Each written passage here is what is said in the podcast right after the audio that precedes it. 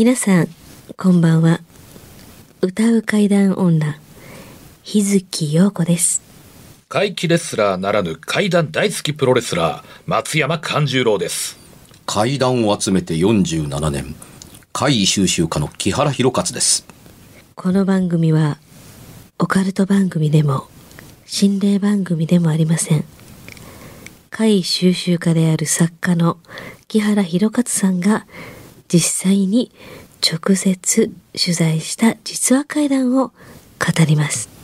日本で唯一の怪談専門ラジオ番組です木原さんといえばあの今や伝説の実話怪談本新耳袋シリーズの作者でもおなじみですよね他にも、うずしお怪談やつくも怪談といったヒットシリーズも出版されてますよね。その木原さんによるこの世のものではない話、もののけの話、不可思議な話といった実話怪談を季節に関係なく毎週聞くことができるなんて、怪談マニアにとっては夢のような話ですよね。夢どころか悪夢よりも素晴らしいことですよ。それでは、あなたが最後まで無事にお聞きできることを祈ってます。怖い水曜日、存分に味わってください。2月の8日うん。えバレンタインデーの準備をされてる皆様あぼちぼちそうですね。いかがでしょうか、えあのラジオ局宛てに送っていただければですね私たちはとても嬉しかったりはい。しますので、女子も関係ないんえで、え送っていただいても全然。その代わりいただいたら3月14日がありますよね。ああ、何やったっけ？あれ？何やったかな？よくわからない。こんな人たちにチョコ来ます？あの階段ってやっぱりイメージ世間のイメージとしては夏にこうゾッと涼しくなりたいみたいなのってあるじゃないですか、ええ。寒い季節になんかこうちょっとあ温まりたいみたいなうん。のとはまたちょっとちゃうんすかね。ちょっとちゃうんですかね。そういう側面があってもでもいいんじゃないかなって、うん。なんかほっこりするような時があっても、はい。ねうん。まあできることならいつもほっこりしていたいなと。うん。痛い気持ちはね。うんそれはギスギスするよりはほっこりしていたい、はい。はい。でもまあ収録してる今日はね、エベスさんということで、僕は商売繁盛で貝持ってこいと、いっぱい貝をあ。持ってきてもらいたいんですよね。服持ってこいを服じゃなしに貝。貝持ってこい。でまあ商売も繁盛してね。あ、ある意味そうですもんね。ええすごい探してもらいたいなと。ね。ね、貝がいっぱいあるほど、うん。服一緒ですよ、そう私らからそうですね。僕らにとっては服、服の感じ。なるほどね、はいはい。ええ。あの年末の放送の時にこの番組始まって以来のプレゼントらしいプレゼントをあ、そうですしましたよね。ね。ええ。ええ、あの当選はすいません発表に返させていただきますので、発どなたが送されてると思いますえも当たったかともかくとして、ええ。そのクバの中にあの福島の方からいただいたんでしたっけ、うん。はい。大黒う。ちゃんとエベスさんですエベスさね。んをもら二ったんつペアで。ですよね。ええあれのおかげかね、あの、氏神様に、あの、ご祈祷いただきにい行って、うんおみくじ引いたら、おみくじの中から金の大根が出てきました。おあら、おめでたい、いいことですね、今年は。ええあの、この番組にぜひ還元されることとして頑張りたいと思いますよ。で、また続々とね、そう、体験談が集まってきてるんですよ。会がそうなんですよね。持ってきてきてるんですよ。前回の収録はとっても優秀なものばっかりだったので、私はええとっても嬉しかった。うんそうでした、うん今回は？行ってみましょうか。今日からの新収録ですからね、新収録ですから。その1通目ですよ、はい。お願いします。えーラジオネーム男らしいキャットさん。男らしいキャット。はい。男らしいキャット、ちょっと長かったんで、かなりちょっとね、はしょったりとかしてますけれども。あそうですね、それでもねまあまあの長さですね、えーちょっと長いです。はい、10年ほど前一人暮らしをすることにしました。うん。築30年と古めですが、2LDK で建物は3階建て。1つの階につき4つの部屋があります、私の部屋は3階の真ん中、早速他の住民に挨拶をしに行きました、部屋の両隣は40代の夫婦の世帯と小さな女の子を連れた若い母親の2人暮らしの世帯が入っていました、ある休日の昼過ぎのことでした。部屋で寝ていると、部屋の前の共用廊下から子供がワンワンと泣く声が聞こえてくるのです。鉄のドアをバンバンと叩く音。ママ、開けてという泣き声がドア越しにくぐもって聞こえてきます。隣の若い親子の世帯だと思いました。子供が何か悪さをして締め出されてるのかな？それにしてもすごい泣き声だ。私はしばらく布団の中でその声を聞いていましたが、嫌な予感がして起き上がりました。あまりに泣き声がすごいのです。尋常じゃなく泣いている気がする。もしかすると、虐待か何かをされているのではないか。寝室を出て、ダイニングキッチンに出ました。キッチンの窓の向こうは共用廊下です。未だに声が聞こえています。とりあえず子供の様子を見ようと玄関に立ちました。しかし、揉め事になったらどうしよう。もし虐待でなかったらどうするのか。悩んだ末、大人としての役割を全うするため、重い鉄のドアをガチャンと音を立てて開きました。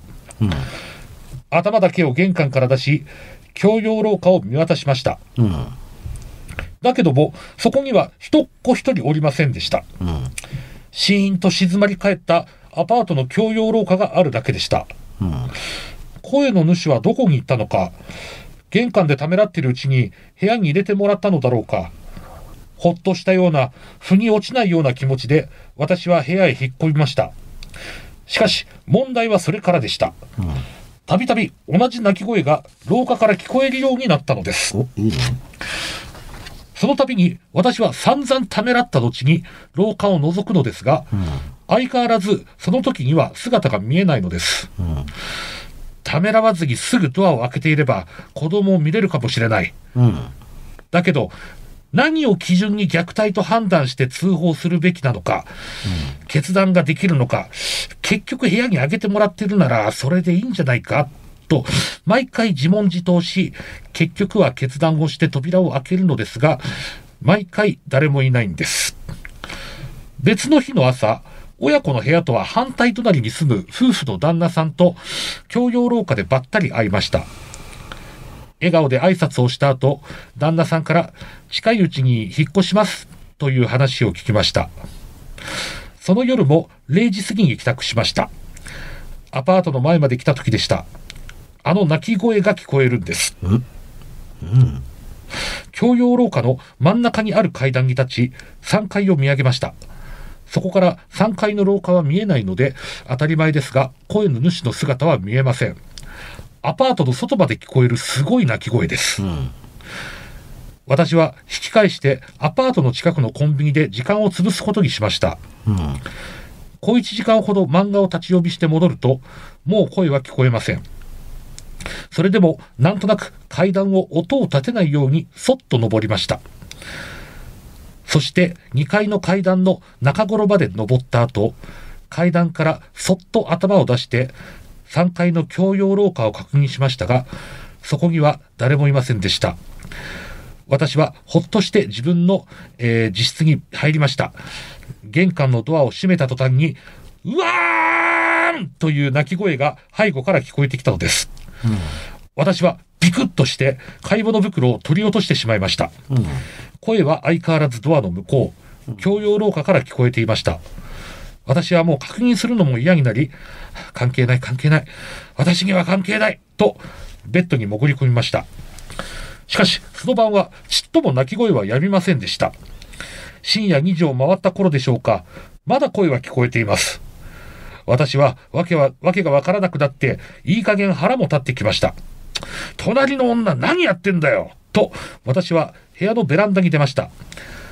えーベランダの境目から顔を出して、隣の部屋のベランダを覗きました。そこから部屋の中が見えるのです。窓に目を凝らしました。部屋には明かりがついていないので、月明かりの下で部屋の中までよく見えました。そこは空っぽでした。まずカーテンがなく、家具もなく、畳だけが敷かれた空間がありました。親子が住んでいたはずの部屋は空き部屋になっていたんです。親子も引っ越していなくなっていたのは知りませんでした。じゃあ、共用廊下の子供は一体どこの子供なのか。背筋がゾッとして、私はベッドに潜り込みました。私が眠りに入るまで、共用廊下の声はずっと聞こえていました。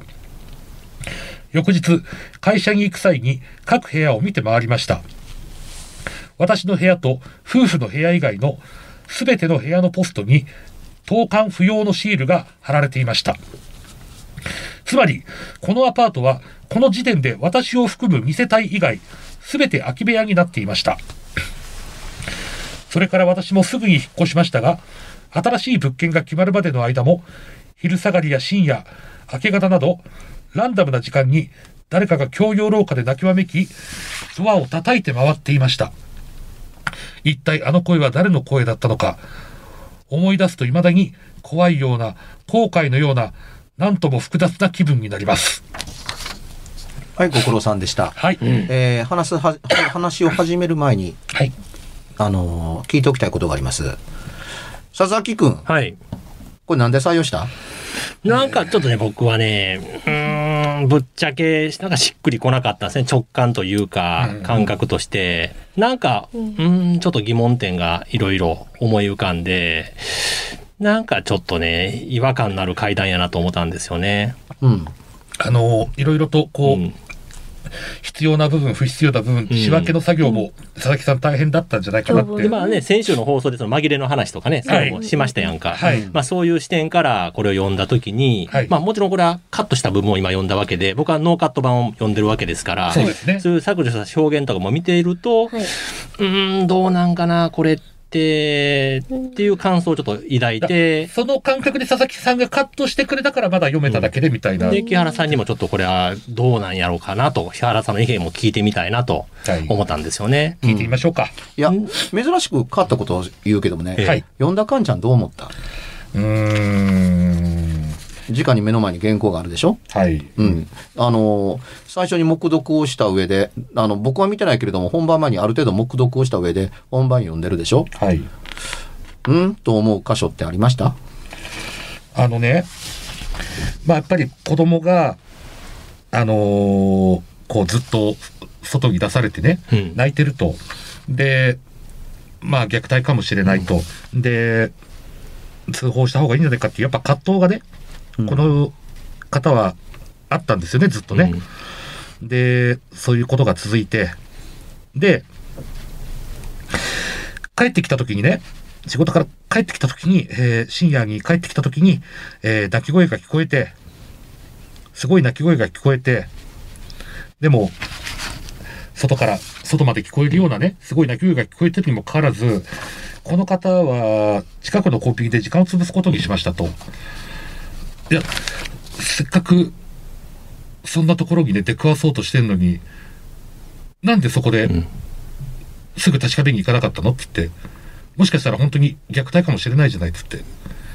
虐待じゃなかったらそれはそれでまあ、あの、当然謝りもするだろうけど、なんでそこでコンビニに行ったの？っていうのはまず、うんえ？って思いましたね。う。うんん。僕僕の第一印象はね、その怪異というよりもね、ただのこの人の葛藤やなという。うん葛藤の表現がメインやなっていう印象を受けたんと、例えばその、泣き声かって、いつの時点でじゃあそれ泣き声が止んだんっていう僕は疑問を抱いたんですよね。そのドアの前でどうしようか、まためらってて開けようか開けまいか。うんで開けたら声がしてなかった。いやいや、そのどの時点で声がしてしなくなったんかっていうのは全てのところに書かれていなかったりとか、うんまあそういう細かいところもすごい気になったわけですよ。うん、佐々木くん、腕を上げたね。え えありがとうございます。うん。あのーそのまんま読まれた話に入らなかったのは、いわゆる佐々木君に、君なんでこれ選んだん？っていうのと同時に、あの、この送ってくださった方、なぜうちの番組に書いたんですか？っていうことをそっくりそのまま返してるようなもんです。選んだ人間と、あの、これを書いて送ってくださったリスナーの方、僕からすると、まあどちらも同じだったりするわけですね。だって佐々木君が採用されなかったら、これ僕聞いてないですから。うんで、これだけね、長い文章でありながら、自分の心理表現とかかなり僕もカットしましたけど、詳細に書いてる、まあ建物の描写とかもすごい細かく書いてるのに、回の細かい描写がないわけですよ。今さっき言ったみたいに、ドア開けようとした瞬間声が止んだのか、開けてから止んだのか、開ける、ま、ちょっと前に止んだのかとかね、そういう細かいところがないわけですよね。うん、あのね、そういう意図があるかないかというのは、どなたが書かれたか、当然分かる術はないので何とも言いませんけれども、えあのーかつて、あのー子供の時に3人組で、あの、お墓に行ったら、うん。お墓の墓場の上に、あの、雷雲があってガラガラと落ちるからってお堂に向かって走ってったっていう、うそういう話を紹介しましたよね。あの、まあ、お団子階段っていう表現。そう、あの、串団子のようなうんなんドラマ構成ですねっていうことをそれと同じ感じも僕しましたね。まあ、それもそうですけども、これをね、あのすいません。あの、そういうふうに、あの言いたいわけではないですけれども、あの、あ、その時の話の例題を出して、この話を僕今口にしてるのは、どういうことかというとね、うん。あのーこの話を送ったら何て言うかというね、挑戦状怒られてんのかなあと思うというふうに、ええ。あの、思ったりするわけですよ。うん。あの、階段が好きなのかもわからないから、こんな階段が本物かどうかわかるもんなら、なら、あの、仕分けししてみてごらんなさいよ。うってん。いうふうに、えーというふうに、これは、あの、そういうふうに、あの、最初に聞いた時にそう思ったうん。だけであって、そう断じたいわけではない。んえですよ。ええもちろん。はい。えーというふうに、あのー言っとかないと、あのこの番組を、ね、えー腕試し怪談番組になってしまうと思うから、あの、一応言っておくんですよ。うん。あのーいやい、騙された、あれをほんまの話だと思うって話真面目にしてやがんねん、こいつらっていうふうに言われるのは構わないんですけれども、あのー挑戦する相手は私たちではなくて、電波で聞いてる他のリスナーの皆さんですから、うん。私たちのような小さな、あのー、極つぶしみたいなもんにね、うん。勝った負けたとか、とあの、採用しやがったとかどうのこうのって思ったって、まあ大したことないですよっていうふうに思うとこだったりはするわけですよ。うん。うん、これやっておかないと、さっき見た通り、あれが通ったんだったらこれもありだろうっていう考え方をされたらちょっと困るなもちろん。で、僕も採用基準は今までのね、放送を聞かれたらわかると思いますが、今までの他のリスナーさんの体験談とは毛色は違いますからね、あえてだから僕はこれをちょっと取り上げてみたんですよね。だと思ったよ。これはね、採用そのものに意図を感じるっていう匂いがするから最初に聞いたんだけど、うん。さて、ここから紐解いていきます。で、どこからほぐすのかっていうのの最大の利点はね、まあ、あの、もあの、起点はね、ん。あの、佐々木くんの言うた通りです。あの、こんだけ大きな声というのが、扉を開けるまでのどこで聞こえなくなるのかっていう接点、うんこれね、最後までないんですよないですね。でね、一番最初の時、ファーストインプレッション、あの、初印象の時、ドアのノブを回して、隙間が開いた瞬間に声が聞こえなくなってないと、うん顔までは出さんわけですよ。うんどうかすると。うんうん。要するにその、開けた途端に何がやってくるかというとね、うんっていうふうに、あの、ドアをノブノブを回しただけでは開いてないですよ。うん隙間が開いた途端に、実は声の通りが良くなるはずなんですよ。うんあそうですね。外界との接触が開きますから。より鮮明に入ってきますねの通りです。それまではドア越しなわけですからね。その通りです。あの、本にも書いてます。くぐもった声が、くぐもらない声に変わる瞬間のはずなんですけども、うんボリュームゼロになるわけですよ。うんなら、開ける手が止まるでしょうんで部屋に入ったら隣のバタンっていう閉まる音も聞こえるはずですしね、もし部屋に入ったんやったら、その重い鉄の扉なんやったら。まあね、まあでも順番で紐解きます。はい開けた時うんにそう思うはずです。うんそうですね。思わなければおかしいので、でここに疑問が全く入らないとするならば、その体験はなかったに等しいと僕は思います。うんうん。つまりね、鳴き声を怖がらせようとしてるんですけれども、うん本物の鳴き声はどう聞こえるべきかという現実が入ってるようには書かれていません。うんあったのかもしれないけれども、少なくても書かれてはいません。うんしかも何度も繰り返すので、あの、音の性質というのをドアを挟んでどうのこうのの中に、ちゃんと最初にくぐもったっていうふうに入っていいるのに、うんあのー音の回としての扱いとしか書いてないんですよ。うんその音の回の回は鳴き声の回だったりするんですけれども、現実のものを確かめようとしているという風ではなかったりするんですね。うんさっきも言った通り、音が聞こえなくなるということのっていうのは書いてあっても、音がここで聞こえなくなるというタイミングに無頓着なことは僕はないと思うからです。だから、佐々木くんの視点は、あの、良かったりすると思うんですよ。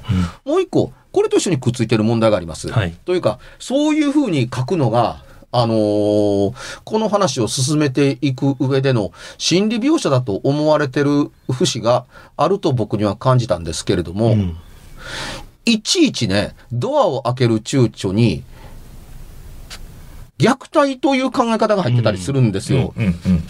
これほんまにあったらね、うん勘違いでもかまへんやないですか。うんうんいちいち虐待虐待かもしれないとか、虐待の可能性があったら、どうしようかではなくて、泣き声が聞こえてんねんやったら、助けに行けばいいだけの話やのに、なぜそれが助ける必要がなくて、あの、相手から責められなければならなくて、子供がいじめられてるのどうのこうのっていうか、全部インクルードして、虐待の心配をするのか。うん。わかりやすく言うとね、ドアを開けようかというふうな、あの、心のスタートラインって、子供に対する心配なはうんうずですよ。うんうんですよね、で、虐待であっても子供に対する心配だったりするはずなんうん。ですよ。うん。子供の心配のためにドア開ける。誠に結構なことじゃないですか。虐待じゃなかったら、どうしようかと思う躊躇になんでつながるんです、うん。虐待じゃなかったらよかったやんか。うんそれを毎回なんかね、そう、ためらって、これで虐待じゃなかった自分を恥かいたらどうしようとか、そういう心理描写が常にあるんですよね、うん。そのドア開ける前に。それもそうなんですけどもね。あのね、僕らの頃、表で、ごめんなさい、入れてお父ちゃん入れてー悪かったらもうせえへんっていうのって、今の目で目で目で見ると虐待とバッサリ切るのは簡単なんですけども、うん。僕らの子供の時代の頃あの言って大変恐縮ですけれども、あのーちょっと行き過ぎた説教みたいなもんだったりするっていう。まあでもありましたよね。これは締めといえばいいで普通にすね。僕らも締め出されましたもん。ありましたね。いいや普通でしたよね僕は押し入れの中に掘り込まれる、真っ暗な押し入れの中に入れ込まれて、出るなよとかって言われたら怖かったなというふうなことになるのが分かっているから、なるべく置いたをせえへんようにしてたみたいなうんことだったりするんですよ。え、何が言いたいかというとね、入れてよって泣いてるんだとするならば、まあ、そ、あの、セッカーの部類かもわからないし、ひどいかどうかはともかく、うん。あの、一元に虐待というところまで行くのって、いじめられてはいないでしょっていう可能性はあったりするわけだけれどもっていうところだから、つまりね、開けたら虐待かどうかを考えるのはいいけれども、うん開ける前に虐待かどうかを考えるのはどうなの、うん。まあ泣いてるだけですからね。そのと痛いとか言うてるわけでもないし。しかも確認を取ってないから、うんまだ虐待はという言葉が出てくるのは、僕は総称なんですうよ。ん。あの、時期総称というか、うん心が早く決めすぎやと思ってたりするわけやから、最初からね、虐待としての言葉を使うことありきで作られてるというふうにん思う。だから僕は開けなかったとか開けるのに躊躇してるっていう簡単な心理描写の一個にしてたりするけれども、うーん、あのね、僕、すぐ開けると思いますよ。うん。というのと、もう一個、うん。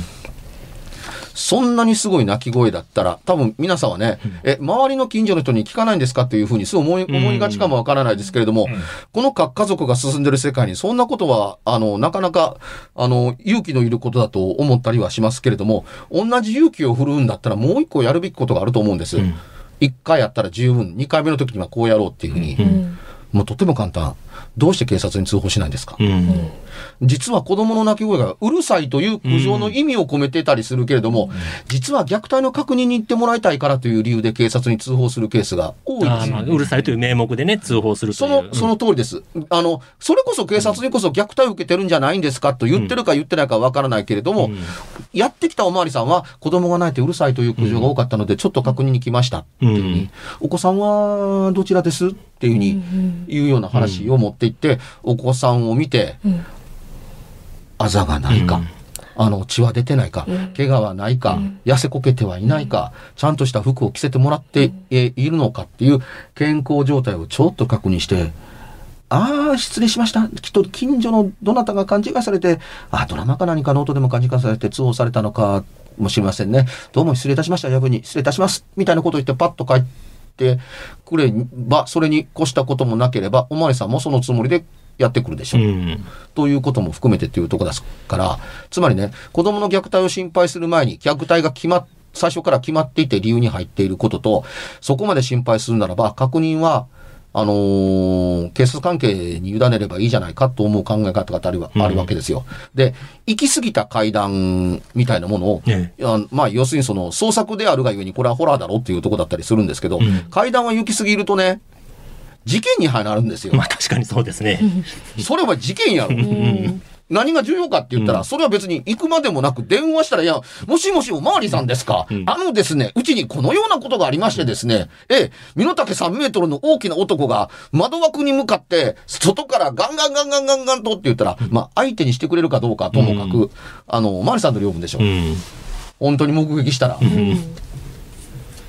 ねえ、いたずらにしたっておまわりさんに叱られるべきいたずらやからね。うん、屋上からマリオネット釣って、うん。なんか2階の、あのーね、家を脅すために、うん。あの、1階からさもなんか3メートルの巨人が、あの、なんかしてるかのように見せかけるなんて大仕掛けは、いたずらの範疇を超えてるでしょ、ん。警察の出番ですよね、っていうふうになってもおかしくはないわけなんですけれども、警察に通報する概念が一つも読まれた中には入ってないというのも、あのーその選択をされては事件になってしまうのでうんっていうのを感じたりするっていうのが、あのー出てきます。んつまり、聞きながらね、さっきの言う夫のタイミング、うんなぜ虐待という言葉を心理描写のように繰り返すのかと、うんあの、いうこと。うん。で、あの、警察のどうのこうのっていう話に全く触れ幅が、んまあ、なかったりするということ。で、えー終わりの方でね、ほー、これは面白いと思ったりするのは、ベランダに出てきて隣の家の窓の中は覗けません。うん。僕もそれ思いましたね。うん。だできないようになってます。基本はね。まあ、あのーこう、隣のうん区切りのとこ、まあ、緊急時はここ破って脱出してくださいっていう、こう、頑張ってこう、覗き込んだようなうん感じかなと思ん。ったんですけどね。うん。あのー向こうの窓枠のヘリがね、うん。見えるということが、まあ、まあ、仮に譲ってあるかもわからな,、ないという間取りの家があるかもわからないですけども、ベランダから身乗り出して、その窓の中のうん。部屋の様子が見えるというところまで見えるということはありません、まあ。かなり乗り出すとかね、せんとまあ、無理やしそうです。ね。いや、もうね、ベランダにロープを祝えて、自分の体にロープ祝えて、その、やじろべえかのごとく、こう、スルスルスルスルと、より水平になるかのように、あの、隣の家を、あの、見るようにしたら、見えるのかもしれませんけれども、とは言っときますけれども、さ、通報されますわね。で、まあ、その不動産によりけりかもしれないですけれども、空き家、空き室やったら普通カーテンしてますわね。畳開けんようにするために。うんこれカーテンがないし、明らかに中見てくれと言わんばかりの状態っていうのも僕はちょっと違和感を感じたあの。引っ越しの時にカーテン取っていくっていうことをね、うんひょっと知らないのかなと思ったりするんですよ。うん、うん、まあ、だから、あの、ない方が、もともと人がいない、あ、だからカーテンがある方がうん、引っ越ししてる可能性も住んでる可能性もどっちもあるんですけど、カーテンがないやったら、それは空き家かみたいな風に思ったりするので、カーテンの扱いが微妙である点もね、引っかかりましたけれども、うん。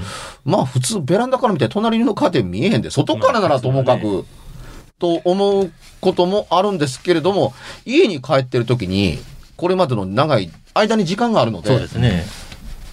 自分の家のね、階のね、明かりでずーっと子供がおる家のはずなのに、ずーっとついてないのって、気づくでしょうと思うんですけどね。で、最後そのポストがね、その塞がれてたっていうのも、その部屋の前通ってるんやから分かるんちゃうんと思そったんですけど。の時初めてわかるかなかのように最後に書いてましたけおどお、実は空き家でしたみたいなんで。同じ階でしょ？同じ回ですもん。ですもんね。えで、そこまで無頓着なのに、うん同じ階に、あの、子供のいる親子が住んでたみたいなことだけ覚えてるのって、え、じゃあそれ何の根拠に覚えてんえの、っうん。ていうふうに、そんなことよりも自分の郵便物を取るためにポストを見たら、塞がってるポストがあるやんかっうん。ていうのもあったりしますけど、言っちゃなんです。これいつ頃の話かは、あの、カットしたからないのかもわからないですけどもね。10年ほど前。10年ほど前。うん、10年ほど前だったらね、あのー引っ越したからというポストにガムテープぐちゃぐちゃに貼ったりするようなことなんかせえへんですよ。うん。まあこれ部屋のドアに貼ってたってことですかね。その、郵便受けがずらっと並んでるとこじゃなしに、各部屋に直接投函できるように。多分、ドアのなんか、ポスティングとかそういうのもあるから、一階の集合ポストだと思います集合ポストのよ。だからそういう、うん。取る人がいないから、うん。ぐちゃぐちゃにならないように、ここには誰もいませんから入れないでねっていう意私はそこ味じゃない。ですか。はすごい気になりましたね。うん、夫婦の部屋以外の全ての部屋のポストにやから、部屋のポストがその部屋のドアのね直接入れるポスト外あのの外っていうかあのが集合ポスト。そうそうこれはただ、その表現不足なだけだと思いますよ。まあどっちにしろ、まあ、気づくかなとは思うんですよね。集合ポスターって余計気づきますよ余計気づく。自分のだってところ取りに行どのくじゃないですか時点でねテープが貼られたかの分かりますよね。ということも含めて、あの、我が体験下のように書いてきてあるので、うん。これはね、ある意味で言うと、今の実話怪談ではあるんですよ。うんうんこれ、これは実話です。という的に書かれてたりするけれども、僕のやってる怪談は別に実話はつけてないけれども、うん、実際の心理だとか、実際の状況だとか、実際の建物のどどうのこうのと、合わないよねっていうのっていうのは、まあ、落とされるので、うん。うん、あのー人が信じてもらえるように書か書かれているから、うん。いわゆる今の、あのー世の中で流行っている、あのー階段やったら何でもええから、うん。あのー設定が嘘くさいとかどうのこうのまですら考えてなくて、うん。あ、これはすごい階段やっていうふうに採用される系につけられる実話階段においては、まあ通用すると思うけれども、うん。僕のカテゴリーというと現実とつちょっと乖離があるので、うん。まあこれはただ人を怖がらせるためにできた怖い話。うんかなというふうに。で、最後にその、付け加えて、あの、おきますけれども、あの、体験者の心理しか書いてなかったりするんですけれども、ええこれ実際的に言うとね、泣いてる子供の心理が入ってるはずなんですよ。うんうわーんが何回も続いたら、いや、お父ちゃんごめんなさいとか、お母ちゃん入れてよになるでしょうがで、疲れるからやっぱり途中でなヒックヒックになったりとかしますやん。そうそうひたすら、えー言い続けるわそうけは。。これがね、うんその通りでね、一本上司のところに、うん。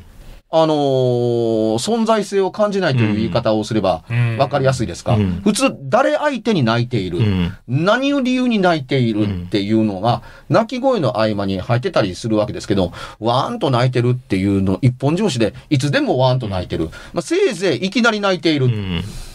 そんじゃなかったですか？なことは、ん？違いました。あまあ、最初こそママ開けては、開けてじゃなかったあ、最初だけね。あとドアを叩く音と。うん。うん。うん。いや、ママ開けてっていうのって、うん。上トークでしょ？うん。まあそうですね。ううん。何が言ったかというとね、ママ開けてって言うんだったらね、泣いてないんです。うん。それが入ってるから、それ泣いてないでしょと思ってたりするわけです。うん。ママ開けて、ママ開けてってに、うわというふうに泣いてえいいいるんだったら、ママ開けてって一通り泣いた後に出てきて、うん。で、あのーしばらくママ開けての後、うんうわーんって、うんえーえー言うのと、今の子供がね、一本上司にママ開けてっていうことだけで終わるとお思いだったら、子供の観察が僕はちょっとどうか甘いんじゃないでまあ、すか、ごめんなさいとかいう場合もあるやろうしね、そら。お母さんに許してもらうために。うん、うん、これ聞いてる人間も、周りでもしいた住人も、みんな聞いてたら思うよ。何を言ってんのって。うんママを開けてって、ママから出されたやんかもわからないけども、ねえ、あの、何のためにママは出して、なぜママ開けてと言ってるのかっていうところに、あの、いたずらかどうかのところをみんな耳を立てて聞いてたりするわけですから、うん。ママ開けてのワンセンテンスだけで、あの、子供が一人で泣いてる怖さが伝わりますでしょっていうふうに思われるんだったら、いやー、かえって不自然かな、うん。と思うのでというとこですから、うん、これは、あのー実体験でした的に、な内容で書かれてるけども、私の体験です的に書かれてる部分の層が非常に薄いことが気にかかりますっていうところで、私の体験というデタラメ話が現在の実話会談みたいなもんですから、あおおむね、うん。そんな体験無理やろ、会以前にちょっと無茶があるっていうのって、例えばベランダの話がそうだったりするので、ということを含めて、うん、あのー昨今どうかなと思う話の匂いと同じなので、うん。ええ、あのー前の、うんと同じように、前に投稿いただいた、あのーね、あの、10年後は何とかしてやるぞ、みたいなような話と同じように、あの、いや、これは本当の話だったら、もう一度リファインして整理したものを送っていただけると、うん。あ、そういう話でしたかと。うん。ほら納得できます。納得できます、腑に落ちますっていうふうになるというところで、そういうふうに思わせたらやっぱもったいないですよね。そうですね。せっかくこうやって送ってきてくれましたからね、うん。やっぱ。ね。え、なあ、添削作業になるから、あの、ね、これってどうなの？というのを最初にちょっと苦言的に言ったんですよ。私たち編集者じゃないんそうで。。別に添削してるわけではないのでね、もちろんその通りですね。で、そういう現代怪談につながるオカルトの話を木原さんなりに語ったのが別冊怪談ラジオ今やってる、配信してるもんです。中岡俊也さんというね、ええあのー、1960年代の後期から70年代にかけて、まあ、今の原型を作ってみんなこれを教科書のように、先代の人が、ちょうど僕の代の人ですね、うん。が、あの、洗礼をを受けて、それが教科書の教えのように今伝わっていて、という、あの、つまりね、新耳袋って、あの、中岡俊也さんの方程式を使わないと決めた本だと言っても過言ではないん個人名で言ったら一番出てくるそうです方じゃなね。まあ、いですかね。この番組でも常々出てくくるとは思いますが。多分ね、うん。だから、あのー今の人たちはなぜ、要するにその中岡俊也さん側の先祖返りをうん。うん、つまり、なぜ新耳袋に next generation が出てないのに、 next generation が出てないと思っていたら、あの、 next generation を作るという層が、もう出来上がってるって、え、いつ新しい怪談が出来上がったの、うんって思わんでもなかったりするような気がするんですよ。よく聞かれるんです、最近。 next generation どう思われますっていうふうに。いつ next、今 next generation の心配してる場合ですかみたいな。そんな、あ要するにその、あの、二十歳代の子たちの、あのー世代が、のための心配というよりは、二十歳より上で僕の年齢までの間、つまり僕はまだ一つもネクストジェネレーションが出てきてなかったりするのを憂慮して、この番組なんかがそうですけども、やってたりするわけ、えーですよ。んだから、育てるというと気候はええかもわからんけれども、例えば選んだら終わりだけかもわからへんでしょ、あ、君うまいねとかって選んだら終わりで別に育てる気もないから、でしょ？っていうのもあるし、あのーいわゆる中岡俊也さんの考えの劣化コピーを繰り返してるんじゃないかっていうとこだから、そういう層から次のを選んだら、劣化コピーの劣化コピーが始まるわけでしょっていうとこだから、線引きをしっかりやっておくべきなんではないかなと思う考え方だと思ったんですよ。君が本持ってこい言うたから。そんな興味深い話、ぜひね、1回200円プラス税で、まあ15分から20分ぐらいで聞けますから。今聞いただけでもね、別冊聞く面白さがあるんちゃうかと思えれたと思うんですけどね。だって貴重なだっていろんな本をね実際この場に積み上げながら、そうですよ重かったんだよ、カンちゃん。ご苦労様でした今年の別冊楽しいですよ。で第2回配信は明日ですからね。明日ですから明。日のお昼。はいはい。肉の日ですから。はい。あそう僕の日ねそれでは告知いきましょうか。はい。えっ、と、松山勘十郎なんですけれども、えーちょっと先になるんですが、えー5月の28日、えーまた大衆プロレス松山座の公演がですね、えー大阪の生野区民センターという会場でございます。出演者や、えー料金等の詳細は松山勘十郎で検索していただくと、ブログやツイッター等々出てきますので、ぜひとも、えー生で動いてる本物の松山勘十郎に会いに来ていただけたら嬉しいです。よろしくお願いします。はい。えー私、日月陽子は、ひらがな3つの点々の日月陽子で検索してください。春あたりからどんどんイベント増えてきてると思います。私、えー2月の末の金曜日にニコ生やるぐらいかなと思ってたりしますので、よかったら、ツイッターの方をフォローしなくて結構ですから、覗いておいてください。番組では、別冊怪談ラジオを販売しております。ちょっと普通の地上波のラジオでは放送できない僕の体験を、あの、語っています。二度と本の形でまとめるつもりのない話が入っていますので、ぜひお聞きになってくださればと。どうやったら帰るの？詳しくは、ラジオ関西の怪談ラジオのホームページをご覧になって、ぜひともお買い求めいただければと思います。今夜はいかがでしたでしょうか？何もなければいいんですが。え？ちょっと、あなたの城、誰ですか？番組ではお便りや感想のほかあなたが体験した怖い話やあなたが聞いた身近な人の不思議な体験また怖い写真や曰く因縁のあるものなどもお待ちしています。メールの宛先は、階段アットマーク、jocr.jp、k-a-i-d-a-n アットマーク、jocr.jp。ファックスは、078-361-0005、078-361-0005。おはがきは、郵便番号650-8580、ラジオ関西、階段ラジオ、怖い水曜日まで。ぜひ、本物の怖い話を私に教えてください。お相手は、歌う階段女、日月陽子と、怪談大好きプロレスラー松山勘十郎とそして階段を集めて47年、木原博一でした。それではまた来週、お耳にかかりましょうこの一週間、あなたが無事でありますように。